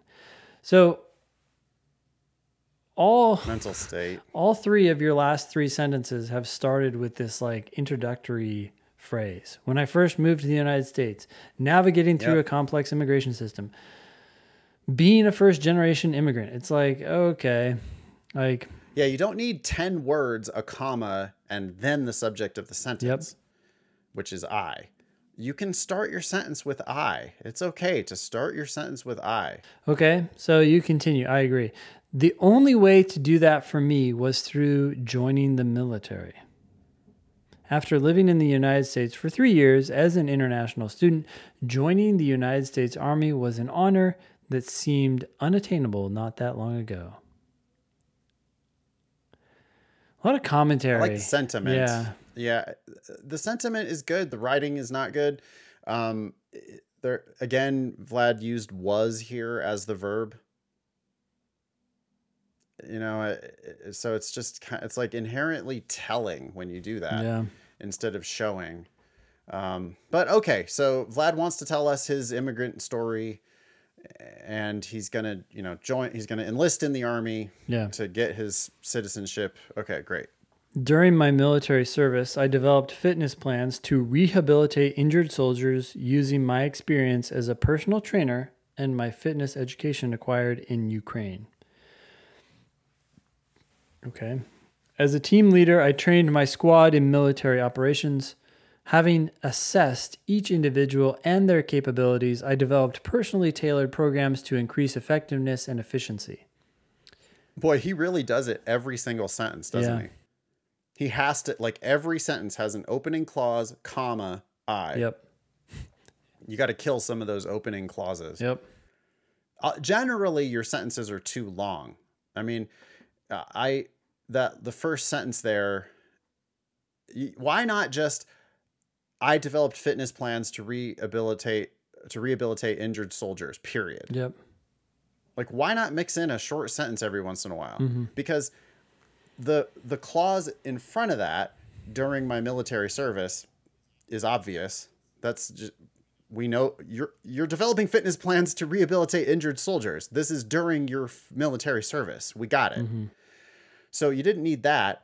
And then the using my experience as a personal trainer and my fitness education acquired in Ukraine, that's probably on your resume and I don't give a shit. Yeah. Like I, I, I why do you think that's relevant? It's interesting because it's almost like overselling, right? I developed fitness plans to For rehabilitate injured soldiers. Period. It's like, okay. The fact that you were doing it, the fact that the military allowed you to do it, um, is enough. It's like you must know your shit. But now it's like you're like, see, Yeah. because I, I was a personal trainer, and oh, but I I had a fitness education. It's like now you're you're protesting too much. Yeah, either you yeah, either you were qualified according to the military, in which case that's good enough for me and I don't need to know the qualifications. Mm-hmm. Or you weren't qualified but you apparently did it anyway, which in its which in a way is also like kind of a point in your favor. Mm-hmm. Just say what you did. I, I don't need all the rest of it. Yep. Okay, he continues. In three months, our team successfully passed the requirements to participate in the Atlantic Resolve operation, the Army's strategic deterrence mission in Eastern Europe. Being trilingual, my superiors relied on me to establish communications with foreign military officials in the region. I think that's wrong. Uh, Yeah, because wouldn't the being trilingual Would- how- refer to the superiors? Yes, that's exactly what's happening here. So this is grammatically incorrect. If they were trilingual, they actually wouldn't need to rely on you. They would rely on themselves. this also, I'm like, my, I, I, I would prefer more facts. Like saying that they relied on you to establish communications with foreign mer- military officials in the region strikes me as unlikely. Um, maybe they did. So why not just say that instead of like again this like conclusatory? my superiors relied on me. Why not just say I communicated with foreign military officials in the region? It would just Or say more specifically how they relied on you. Yeah. What did they actually do? yeah because yeah, it's a conclusion, conclusatory. I forgot about that. Uh, it's conclusatory to say that your superiors relied on you. Mm-hmm. Yeah. great. Despite my impactful experiences in the army, don't ever say impact. I hate where this is going. Wherever this goes, I hate it yeah, despite because you're shitting on your own experience. Whatever you say next is gonna suck. Yep. I knew, okay, mental state. I wanted to continue my education and move into move on to a career in the civilian sector. We know you're applying to law school. You don't need to fucking protest so much. Yeah. Like I, I, I want yeah. Vlad. Present yourself as a badass military dude. Who now That's the point. Yeah. Like I want badass military dude in my law school. I know that if you kicked ass in the military in any of the armed forces, I know that you have discipline, work ethic, you can take orders, you can follow orders, you- like you're used to working within a system. I know that you're going to be a good worker bee. Like I already want you if you just make yourself look like a badass, successful person in any of the armed forces. You don't need to say, despite these impactful experiences, I wanted to do something else because I know that you're applying to my law school and I need people in my law school. Yep. He can Why does everybody want to do this? Why, like why why it's like so common. I mean, everybody thinks that this is what they have to write, but it's like all you do is sound like everybody else who's protesting too much. Yeah. It's about you. It's not about like no one is judging you for deciding not to make a lifetime career in the military because Yeah. that's what that sounds like, right? It's like explaining why I didn't stay in the military forever. Well, it's funny too because you bring attention to it, which which actually makes me think about it. If you didn't bring attention to it, I'd probably be like, okay, you're a kick-ass military guy, and now you want to do something else. Instead, you're like addressing it. So then I'm thinking, is it really, despite these experiences? Can I stretch? can I stretch? Uh, I'll uh, stretch this to like a dating analogy. Mm, okay. Mm-hmm. You're on a f- first, maybe it's a blind date or something. Mm. Brand new person. Yeah, yeah. Seems like it's going well. You feel like you're getting along, you know, and if you start going into stories about your past relationship and why they ended Mm-hmm. like I don't I don't think you really want to be going it like I, there's not a lot of ways you can win by telling this prospective new partner that about why you didn't stay with the previous partner like whether it was you or them it doesn't really either way it's not going to help your case It's I not mean, good, right? You're either shitting out. on someone else or you're shitting on yourself. Right. It's just like there there's no good that can come from that. So focus on your achievements. Yep. And shut up. All this other stuff just you just cut it out. Yeah. He continues using resources at my disposal. Okay, totally Cut that. unnecessary preamble. Using resources at my disposal, comma, I graduated debt free while being on active duty. That has why are you sharing that with the law schools? You want them to think you're rich? Yeah, that's weird. It's just a it's I think he's like, look, I I was so responsible. I didn't take on debt. They don't give one fuck. No, they actually look at that and go, "Oh, this dude might have family money. Let's not give him a scholarship." Cut that. Okay. I, I earned a, a bachelor's degree in criminal justice with honors, attending evening classes after my shifts. Again, this is on your resume. This is when I discovered my interest in law. Ooh, I don't want to hear this. Yeah, I don't like any of that. Your bachelor's degree in criminal justice is on your resume. It, I think it's also like I hate to this is people are going to hate me for saying this, but that's just not a like prestigious degree or anything. nope. like a bachelor's degree in criminal justice is not a law degree. So what is it? I don't know what it is.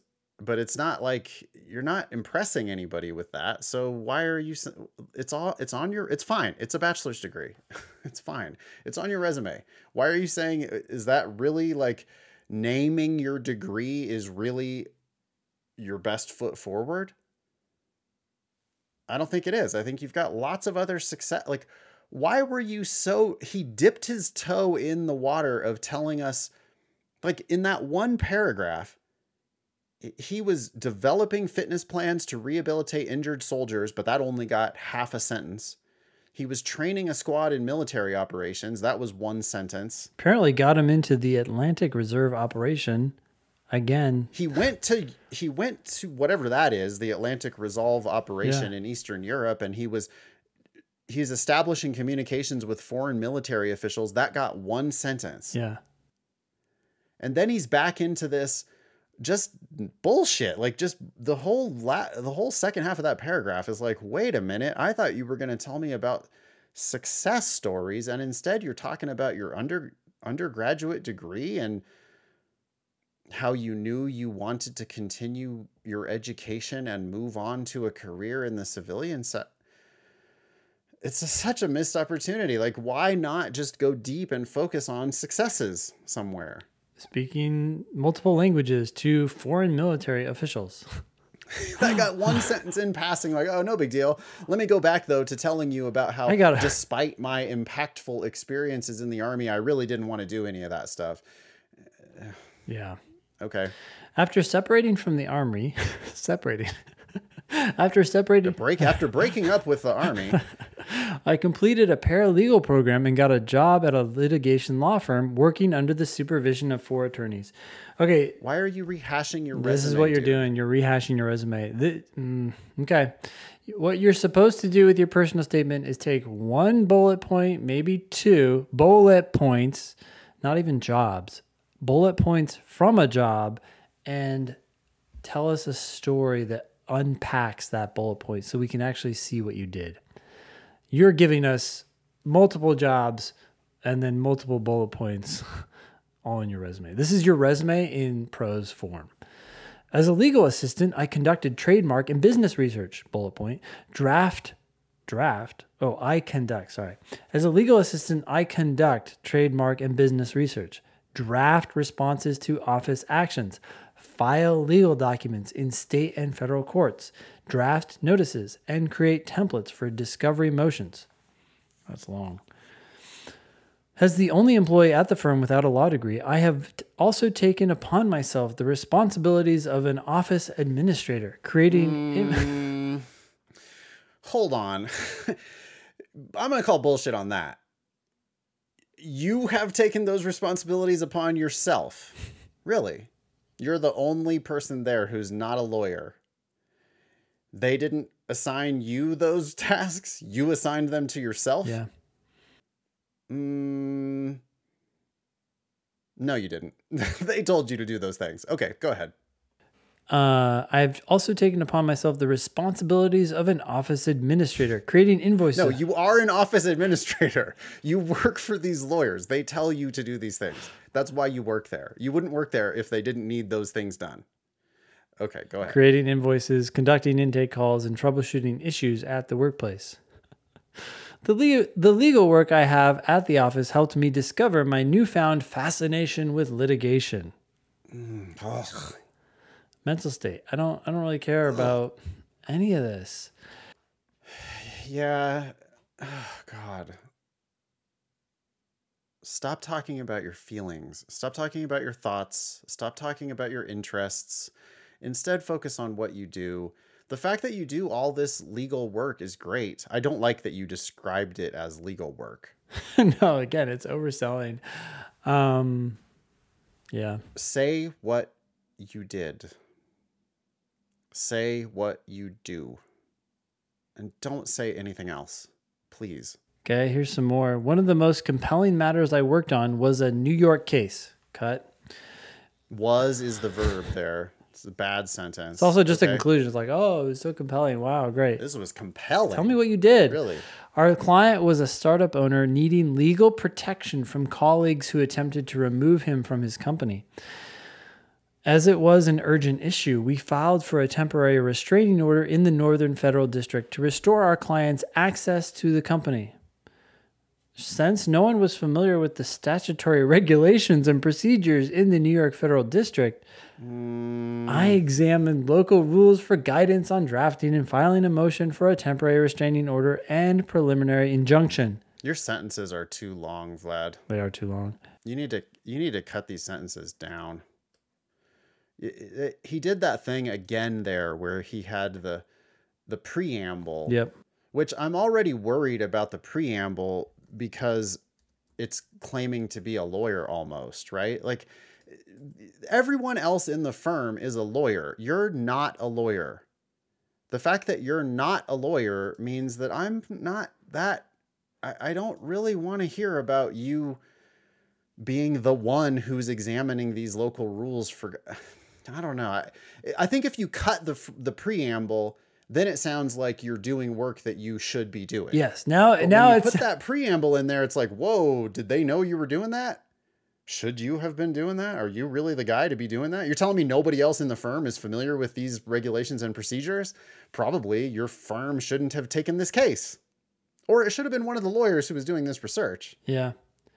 Or fine, you did like some preliminary work for them to make their job easier, and I think that's what you're saying. If you take this stuff out, then it just sounds like you're doing supportive work, supportive legal work, which is great. It shows that you know you're familiar with this stuff. But again, it's it's strange. Um, due to the time sensitive Oh, sorry. Before we get there, that word that that sentence had 36 words in it. Uh, that is unacceptable. You your sentences, uh, Vlad, your sentences need to be 25 words, hard maximum. Yep. It will transform your writing. Uh, it, it's you, you're you're not a good enough writer to write sentences that are that long. So cut them down and be more plain spoken, and look for opportunities to cut out these preambles and uh, what is it? A, what's a what's a what's not a what's at the end? What's a pre not a preamble but a Yeah, the the closing. the closing the comma and then a bunch of bullshit. Cut yeah, that. yeah, yeah. get down get down to it dude Yeah. and you, you're going to need shorter sentences shorter sentences are going to be your best friend here Yeah. okay anyway last sentence of this paragraph I wanted to say that the closing, the the opposite of the preamble was the amble. no that's the middle. That's the middle, right? The Post-amble. That's what- post-amble. that's what we're Okay, is that a word? vlad normally here has a preamble then he finally ambles then the post-amble it's like just let's do the ambling that doesn't sound great either. Anyways, due to the time sensitive nature of the case, it was imperative I filed the documents before sunrise, leading me to work overnight. I don't like that. Get get find a different anecdote. I don't like that anecdote. yep. As a response, It makes yeah. well it, it makes your law firm sound like shit. Or you're lying. Or it's just a one-off thing that happened in which case I don't care. Yeah. right? It's like the, the, there's no way to win here. It's like it, it kind of looks like you've got a janky law firm and a shitty client, and you're doing this research and popping off filing motions without any approval from your attorneys. And you're staying up overnight to file these documents before sunrise. I, I don't like it. I, I wouldn't, I would use a different, like, I think what you're trying to do there is demonstrate commitment and work ethic and whatever else. Like, I like the sentiment that was behind it, but I don't think that it's having the, the effect that you think it's having. Yeah. It's it, it makes I don't know this whole the whole thing now looks janky. It's like you're the only guy in the law firm who isn't a lawyer, but you're assigning yourself the administration the administrative tasks. That sounds like a lie. Then nobody knows these procedures, but you're the one who's doing the legal research and filing documents in, or like filing motions in the middle of the night. What now? Okay, go ahead. Next paragraph. As a response, the opposing counsel filed a cross motion to dismiss. The structure of the motion presented a novel issue no one from the office had encountered before. So I solved the legal matter because I am not a lawyer, but I practice law in this janky law firm that I work for. Okay. To remedy this situation, I examined the New York federal case law, locating relevant matters with a similar problem, and created a template for our opposition. I finalized the motion along with supporting documents and prepared the binder for the hearing. This this sounds like you're practicing law without a license. Yep. Shortly after filing the opposition, I discovered discrepancies in the documents we had submitted. Oops, Oh boy. that you submitted. Apparently, you did all on your own. The yeah, it's like I did all the work, submitted all the documents in the middle of the night. No one else at my firm knew anything about this. But then as soon as it's I discovered discrepancies, then it's now the documents we had submitted. I did it all, but then I discovered do- errors that uh, And look at me discovering people. errors. It- now he's gonna. Yeah. It sounds like he's gonna shit on someone. He says the attorney overseeing the process failed to provide correct evidentiary objections along with proper exhibits. I hate this so much. oh, this is not Okay. good. Realizing the gravity of such an error, I ret- you realized it. You're uh, the attorney overseeing didn't realize it. I retrieved and revisited. Oh, sorry. I revised. Revised. I retrieved and revised drafts along with supporting documents. I contacted the clerk to rectify the issue before the hearing commenced. I notified the lead counsel about discrepancies and provided him with copies of correct exhibits along with evidentiary objections. Eliminating this major oversight helped us get a ruling in our favor and save our client from a disastrous outcome. Saved your client from a disastrous outcome that you guys almost created? Like, I, I don't like. I, it's, this sounds to me like you're solving an emergency that was caused by you. Mm-hmm. And What this else got? weird firm. Anyways, last paragraph. Here we go. Working as a paralegal, I discovered my interest in civil litigation. Stop it. While some might, I don't, it's a mental state. I just don't want to hear about why. I don't. I don't care what you're interested in or why you got interested in it. I. I want to hear about work you did. this guy's really interested in law school. Maybe we should have him come to our law school. While some might find this process tedious, I consider it one of the most exciting and thrilling practices of law. I don't give a fuck what you consider. I don't care. I, God, how about the? That's like the the. That is a very irritating tone that he just took. it's like that's ve- it's super condescending. Yeah, yeah. To anyone else who doesn't, you know, others might find this tedious, but I find it exciting and thrilling. One of the most exciting, really. One of the most exciting and thrilling practices of law, says I, who am is not a lawyer. Baby- not baby a lawyer, and lawyer. I have never practiced law. I mean, I have I have it seems like practiced law without a license, which you shouldn't talk about doing. Um, but otherwise, you have no authority to make this claim. Like it, no one fucking cares. The people reading this document know much more about law than you do. They know much more about legal practice than you do. And you're just totally condescending to them. You you are insulting your reader. He continues the drafting of discovery requests, timing, filing, timing, filing of motions. okay, it doesn't sound quite right. Conducting dep- depositions. All these elements are part of a puzzle I want to learn how to solve. The strategic thinking surrounding the litigation process makes it a fascinating endeavor to me. Understanding the challenges attorneys face when litigating a case and how to overcome them gave me a much needed insight into the legal profession. What are you talking about? It's just mental state after mental state after mental state. Um, mental sta- mental sturbation, mental state sturbation. mental yeah. state sturbation. Okay, the coalescence of being an immigrant, veteran, and paralegal provided me with the solid foundation for success I will build upon in a law school. the coalescence of these things. What what are you talking about? the coalescence? Eh, You know, Vlad, you tried to do too much here. This is not an immigrant. This is not your immigration story at all. Nope. I, I thought you were going to tell an immigration story, but you got that over and done with in like two sentences in the very beginning of the statement, which is fine if you want to focus on being a veteran. And I thought I was going to get a veteran story, but I didn't get a veteran story either because you gave that short shrift. The the bulk of this statement is about your work as a paralegal and you can absolutely talk about your work as a paralegal Yeah. and you probably should. Well, I don't know. I, I would focus on the military stuff or I would focus on the paralegal stuff, but I wouldn't try to do both in one statement because it's you're not going deep enough on what you actually did. The paralegal stuff, weirdly, you know, you shit on your own firm. Like the reader here thinks that you work at a real janky law firm.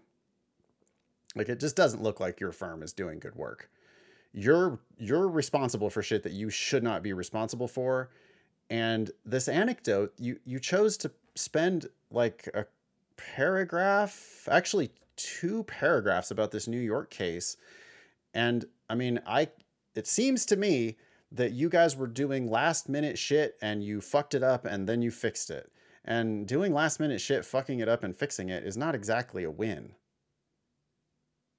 so I I- feel like you could have chosen a better anecdote if you did want to choose an anecdote. But I don't know. It, it like the overall gist of this is like Vlad. I'm seeing too much ego. Doesn't it feel Ben like Vlad thinks he he knows what he's getting himself into? Yep. He, he in his own mind he's got it all wrapped up. Yep. He knows exactly what it's all about Yep. Uh, in in his own mind but the- your your reader knows more than you do and they see hubris from young people all day every day in their personal statement eh, as they read these personal statements and so i don't know you come off looking like another naive you know you, you come off like a kid who thinks they know it all at least that's what i get out of it What- you, are you getting the same vibes Same vibe, and it's kind of helter skelter. This statement's all over the place. So because you tried to do too much. yeah, Like you don't.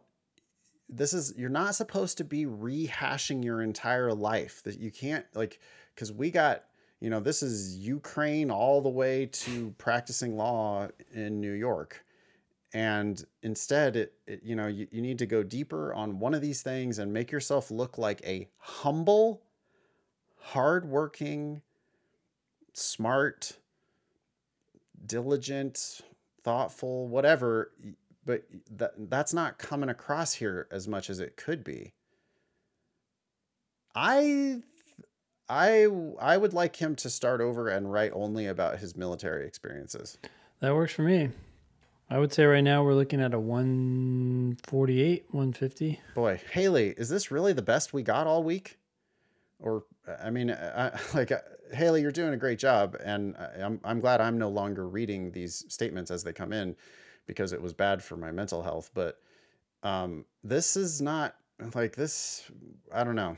This, this needs, this has significant room for improvement. I guess maybe we should also say at this point that, you know, it is apparent from the hundreds of submissions that we receive. Can you even imagine, Ben, what the law schools get?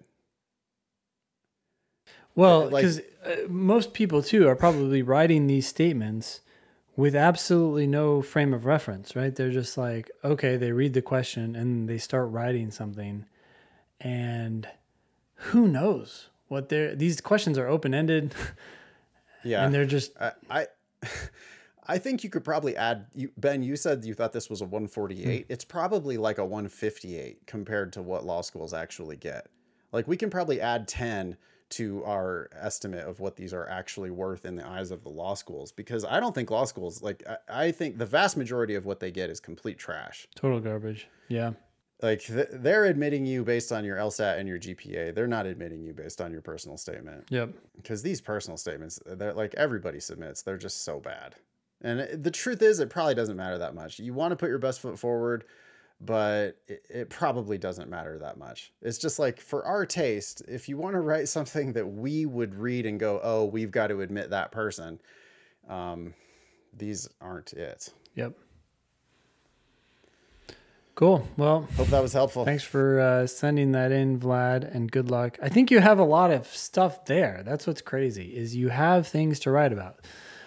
So I would pick I would I would I would write about the mil, what you did in the military and just make yourself look like a badass but but do it in a plain spoken manner because Vlad you go way in you you oversell. yep, You got to cut out the conclusions, you got to stop overselling, you got to stop trying to take credit for or everything. Just say what you explaining facts. I think that's part of his problem too. Is he's like, well, I did this because I was the only one in the firm who had, you know, um, did not have a legal degree. You're shitting on the rest of your firm when you I- I don't, know. explain it. Just Well, say you did it. case, Just say, hey, I took on the administrative stuff. It's like, oh, you did? Wow, great. But instead, your like explanation of why you did it now gets into this weird territory. Yep. I would talk about your time in the military, cut out all the conclusions. Talk about your time as a paralegal, cut out all the conclusions.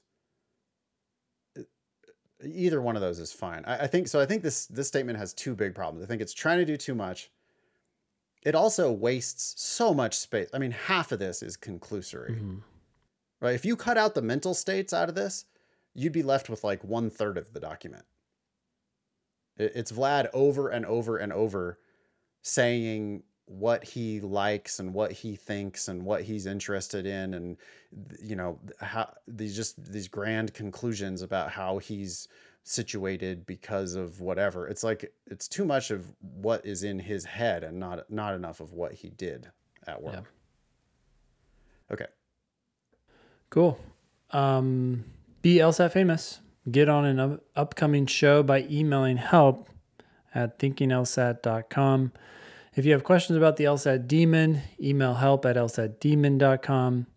You can always check out our other podcast, LSAT Demon Daily, that comes out. We just cleared Every a day. hundred episodes published. Yeah, we got five episodes a week coming at you, 4 a.m. I believe, 4 a.m. Eastern. So if you would like a daily shot of us um, and other members of our team too, we we've got some other voices on that show. So you'll hear uh, LSAT Demon teachers and staffers and stuff uh, on the LSAT Demon Daily podcast.